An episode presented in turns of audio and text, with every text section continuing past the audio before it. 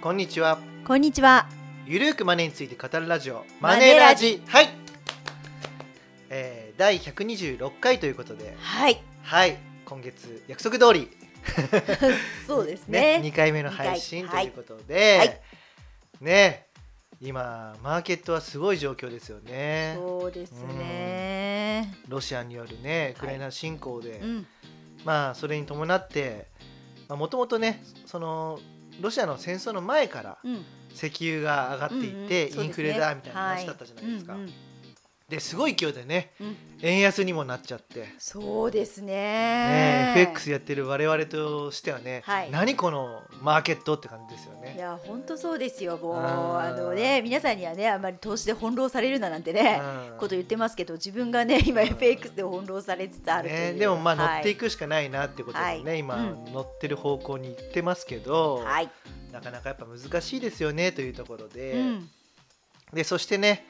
まあこのウクライナ侵攻がいつ終わるのかなんてうんちょっと正直見えないですよね。そうですねそう最終的にはうん核を撃つみたいなね、はいもう泥沼じゃないですか、うんうん、だから、まあ、見えてくるシナリオとしては、んもうなかなか難しいのかなと思ってるんですね、しう終わり終わり方が、あ終わり方がねだから、はいはい、もううやむやにしてずっとこんな感じが続いていくのか、うーんうんでいずれにしろロシアは制裁を受けるわけじゃないですかそうですねそうウクライナを例えば、まあ、自分の都合のいいように乗っ取ったとしても、うんはい失敗したとしてもうん制裁を食らうと。そうですね、ううんんうんで、まあ、ロシアに対して中国がまあ支援するみたいなこと言ってるから、はい米中の対立も激しくなりそうじゃないですか。本当ですねねまあ、そもそもコロナ前から米中貿易戦争っていうのがあって、今まさにまた激化してきてるんですよね。、うんなってくるとじゃあコロナが収束してあやよかったって言って感じでマーケットが上がっていくわけじゃなくうんうんうて、んうんまあ、そういう米中の対立とかこう世界的な不安が続いて、まあ、あの景気は悪化している、まあ、リセッションしているというふうな見方が今体制になっております。はい、うんまあ、そうするとね、まあ、あの今後どんどん、ね、下がっていくんじゃないかっていう見方が一つ大きいんですよね。はいあのアメリカもね金利が上昇していきますから、ね、すごいですよね今ね、まあ、ということは株価はああまり上が上げづらいような、うんそんな状況になっていきますのうで、ん、はいまあ、いろいろと難しい相場が続くといはうい中でございます。はい、うんまあ、とはいえね僕たちがやらないといけないのってもう淡々と長期積み立て分散投資をするだけなんですよ。いやーだからねこういう難しい相場だからこそ、うんやっぱりこの長期積立分散の基本にやっぱり忠実にいくっていうのがそう重要なのかなとは思いますけどね。そうそうそしてコアサテライト戦略を実践することはでいすよ、はいはい、うん大部分をはい安定成長長期運用の資産うん7割ぐらいはい7割から9割持っておいて、うんうん一部で積極運用するサテライト運用ですね、うんはいでこれが基本ですよはいなんか最近暴落が起こってきてるから現金比率を高めようとか、あはいはいはい、金投資しようとか、うんうんうん米国債に投資しようっていうのははい遅いんですよ、うん本当はそれが起こる前にやっておかないといけないんだから,、うんうんだから今現金比率高めたってしょうがないですようんで、そんなタイミング投資しかできない人たちっていうのはいつまでたってもお金なんか増えないんです よおだからはいまはあ、いそういう記事が最近ね読まれるから出てるんですけども、んんそういう媒体の記事は一切信用しない方がいいと思います。おなんか言い切っちゃいましたね。いやーだから、はいそうねだ大体書いてるやつ見るとあ PV 目的で書いてるなっていうそういう人が書いてますから、うんなるほど大体ねそういうのが多いねライターとか多いんですよ。うんうんううんうんんなるほどはい、なんか知らないライターだなとかさ、はいはい思ったりするんで、うんうんそこは知らない、ねまあ、見ないでおいた方がいいと思います。ううんんというところですね。はいで今日はですね、あのーまあ、実はですね、はい私頼藤が監修した本がですね、はいえー3月29日に発売となりましたのではいおめでそとうのごちょざっいとまおす知らせというかはい今日はそのテーマでちょっと話したいなと思うんですけどもはい「一からわかるファイヤー入門」というのがインプレスから出ております。はいえー税込み1100円ということで、うんうんはいこちらはですね家族世代別のなんかシミュレーションとかを載せてたりするんですよね、はいシミュレーションっていうかまあそう例えば毎月どれぐらい積み立てればうん何歳でこうファイヤー達成できますよってはいいうはいシミュレーション例だったりとか、はいお悩み相談室に答える僕が答えてたりするんですけども、おはいはいあとは、まあ、あのアメリカから来てるじゃないですかこのファイヤーって。そうですねでアメリカっていうのと日本では年金の制度違うじゃないですか。うんうんはいで日本の年金の制度って厚いじゃないですか。はいで日本の年金制度厚いんだけども早期リタイアしちゃうと手薄になっちゃうじゃないですか、うんうんうんそこの議論をしっかりした上で日本版ファイヤーっていうのを考えないといけないんですけども、うんうんまあ、そちらはね、うんあの前章のねあの初めてのファイヤーでも話はしてるんですけども、うんうんうんこちらのファイヤー入門でもきちんと話を入れまして、はい丁寧に解説しております。あじゃあモリモリの内容もりもりですね、うんうんでやっぱりあのファイヤー資産にこう投資金額を回していくためには種銭が必要じゃないですか、うんそうですね、まあ、それをファイヤーのこのツイッター界とかでは入金力って言葉になってるんですけども、はいはいはい入金力を高めるためにうはんやっぱり支出削減必要じゃないですか、そうですね、まあ、その話も書いてますし、はい、じゃあ投資先はどうすればいいのかって話で、はい投資先も詳しく話していて、うんまあ、個別銘柄とかもご紹介しているという、そんな流れになっております。ああうんじゃあね結構具体的に実践できるというようなね、はい内容になってるとそうなんですよね。いいとこうん、例えばねあの年収350万円で20代独身の場合ということではいで例としては一人暮らし家賃が月6万円、うんうんうんはい、で日常生活費は月10万円にして ますあかなはいり厳しいとは思うんですけどね、そうですね、でもあのこうこれぐらいにしないとなかなかファイヤーって達成しづらくてですね、はいはいうんでまあ、そうすると月の生活費って16万円で出るんですよ。うんうんで12ヶ月だと192万円で出ますから、はいこれかける25倍であれば4800万円うんうでんフルファイヤーできるということですね。なるほど、うん、でサイドファイヤーの場合は、はいえーその生活費の16万のうち勤労収入が10万円だと仮定すれば、はい月6万円を資産運用の収入で賄えればいいですよね。そうですね 6×12 をすると72万円です。72×25 をすると1800万円ということで、んんはいまあ、サイドファイヤー目指せるということなんですよね。でフルファイヤーよりはまあかなり実現性は高いかなとそうで、うんまあ、よく最近売れてる本で、はい年収300万円から目指せるファイヤーみたいに言ってるじゃないですか。はいはいありますねはいあれってすごいインパクトあるから買いたくなりますよね。そうですでね現に売れてるんですよ。うんうんでも内容見るとしょうもなくてはいはい結局節約しないといけないんですよあれめちゃくちゃ。まあで今今回言ったように、はい日常生活費を10万円に抑えて家賃も6万円ですね、うんでその300万円とかだとやその実家に住んじゃって家賃かかんないとかにすれば、もっと早いじゃないですかそうですね、まあ、そうういうことなんですよ、んなるでほどそれって誰もができるわけじゃないじゃないですそうかですねだからなんであうんなに売れてんのかなって僕は思っちゃうんですけども、んまああのやっぱりその年収が低くなると、うんあのファイヤーはできるんです目指せるんですけども、うんやっぱかなり苦労しないといけないってことですよね。うんそうですうんね、でそうすると毎月の支出を極限まで削って、うんで今の生活ってまず楽しいですかって話じゃないですか。そうですねよっぽどね、節約大好きっていう人は別でしょうけどそうなかなかみん厳しいかなそうそれでうんファイヤーした後になんか別に悠々自適の生活が暮らせるわけじゃないんですよ。そうそうそうそこがちょっとポイントなんですよだねから、なんなんだろうなって思っちゃうんですよねああいう本見た時に。うん、うんでちょうど年収300万っていうの冠がついてる本って2冊出てるんですけども、はいはいなんだかなと思うわけですよ ね。うんまあでもほらやっぱりさ年収が低くてもあファイア目指せるのかもっていうちょっとこううん夢が見れるのかなとは思ういかやもしだから目れな指いですよせねるしできるとは思うんですけども、そのやるためにはかなり無理をしないといけないということですね。うんまあねはいはい、はいうんで今言ったその月の生活費が16万円で、えー年収が350万円のケース、うんでそのやっていくとじゃあいつ達成できるのかっていうと、はい仮に年齢が25歳からスタートするとフルファイヤーは55歳ですうね、んうんだからやっぱり30年ぐらいかかっちゃいますね。そうですねうんでえー、とサイドファイヤーの場合は45歳ということで、うんうん20年ぐらいでできるかなということですね、はいうん16万円に抑えるのもかなりすごいとは思うんですけどねそうですね割と余裕はない感じがしますよね。そうなんです、うんう、うんん、でもそれでもまああの毎月積み立てる金額って7万とか9万ぐらいしかできないんですよね、うんはだいから。そこはやっぱちょっと難しいきついところかなというところで、うんはい、まあできなくはないけども結構厳しうんいラインなのかなというところで、はい、まああのねよくいろんなファイヤーボーにも書いてますけどもやっぱ年収を増やそうっていう視点は必ずあるように、はい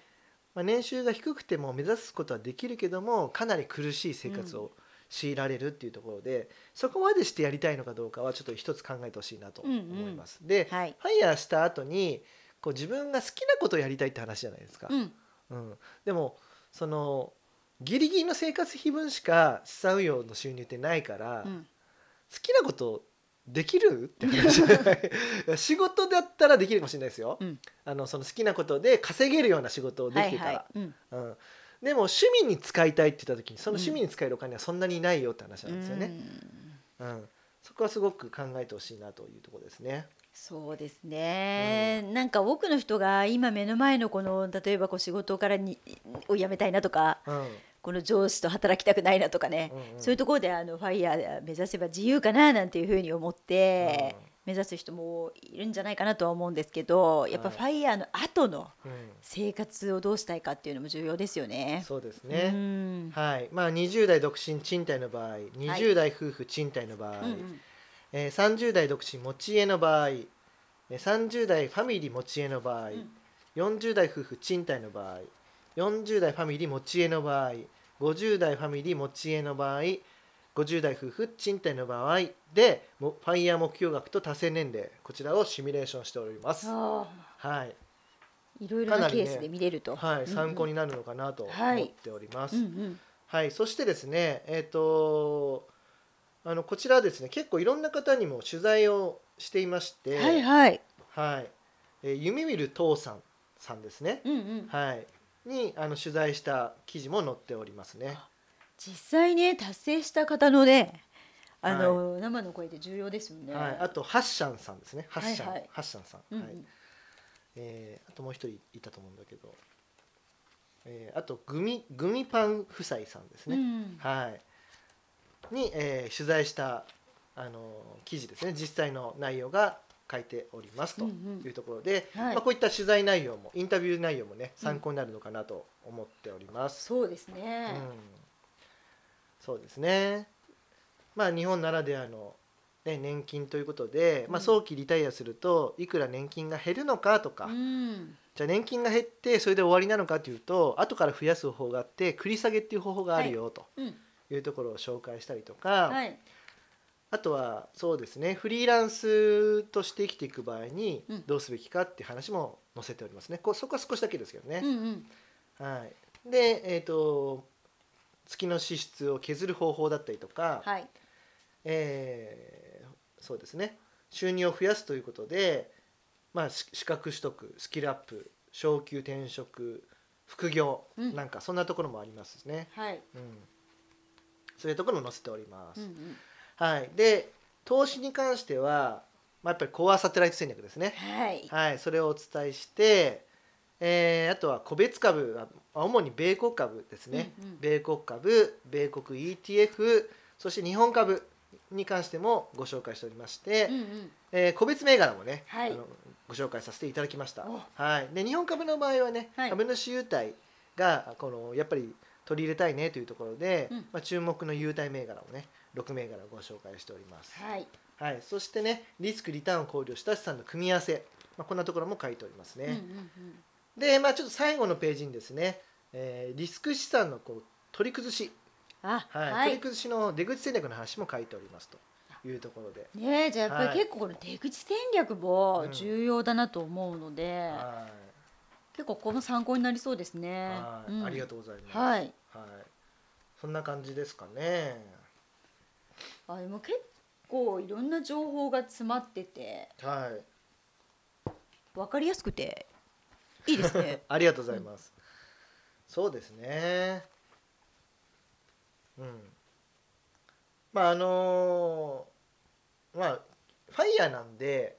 60代の人たちとかはないんですけどね。あはいはい、うんうんでただまあ50代の人たちにもよくある質問で、はいもう50代なんですけどもファイヤーはもう不可能ですかっていう質問もあったりするんですよ。はいはい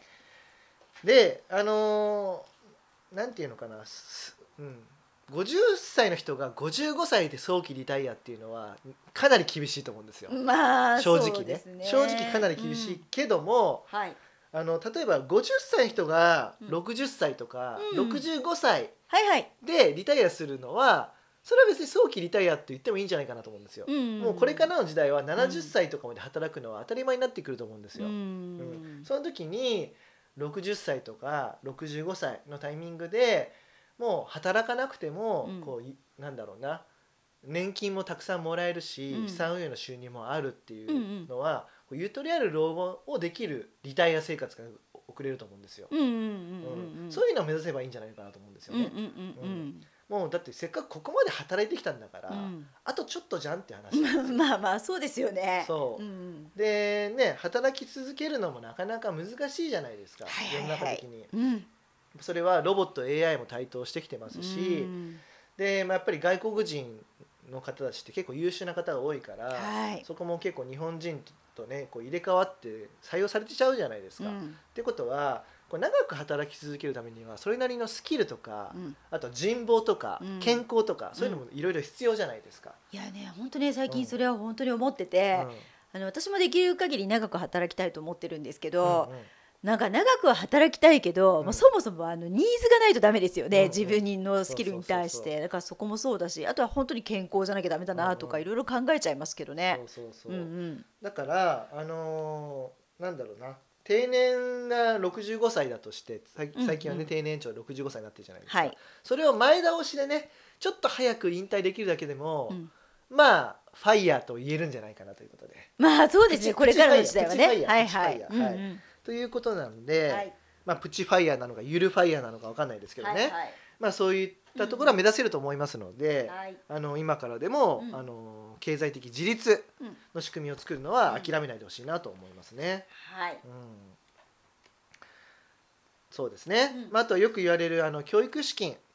はいね、あの貯めながらだとファイヤー難しくないですか、みたいうんうんなうんうん話もあるんですけども、いそういったところもあのこのムックではねフォローさせていただいております、はいというところでいかがですかね。いやかなり参考になる情報がねいろいろあるかなっていうのと、あとはあまりあの他のファイヤー本とかでカバーしてないようなうんことも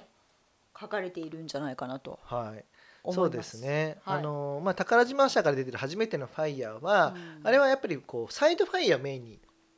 書いてるんですよ。そうですはいでね。考え方としては年金の対,、もう対策もしてますし、はい。子供を育てながらだとどうするかっていうことも考えてるんですけども、うんまあ、こちら今回出たやつはフルファイヤーを目指すにしたらどういうロードマップになるのかというところも考えて出しているので、うんうんまああのどっちを買った方がいいですかって言われた場合にはどっちも買ってくださいっていう感じなんですいけやどそも。れはでもそうですけどね、あとはでも皆さんがどっちをよりね目指したいかっていうことによりますよね。そうですね、んうんうんはい。はいまああの大きいこう紙面で見たい場合はムックとはい。でね、あのまあ両方買いたいって場合は両方とも買っていただくと嬉しいですね。まあもうそれはもうね一番嬉しいですよね。ははいい。そうですね。うんうんまあこんなところですね。まあだって、はい今こうねこの本の最後にも書いてるんですけども、はい。まあ有事における株価変動をどう捉えるかという話なんですようんうね。んうんで書い書いたのはですうね、ん。はい。まあ過去に相場が下がり続けたことは歴史上ないんですよ。うんうん。うん。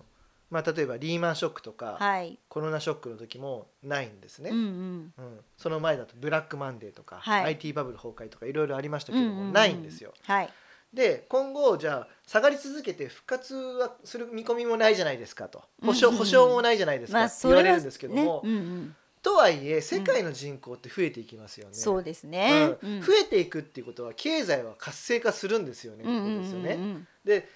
ってことは経済活性化するんだったら株価って成長しますよね。うんうんうんっていうところなので、はい。まあ、だから積み立て投資をするんだったらいずれ上がってくる時が来るわけですよね、はいその先にうん。いつもいつ上がってくるかまでは分かんないですよ、うんうんだから下がった時がチャンスって考えうて、ん。はい。もう淡々とやるしかないのかなうんうん。というところですね、はい。うん、だからこそ積み立て投資ではそもそもいいわけですし、うんうん。あとは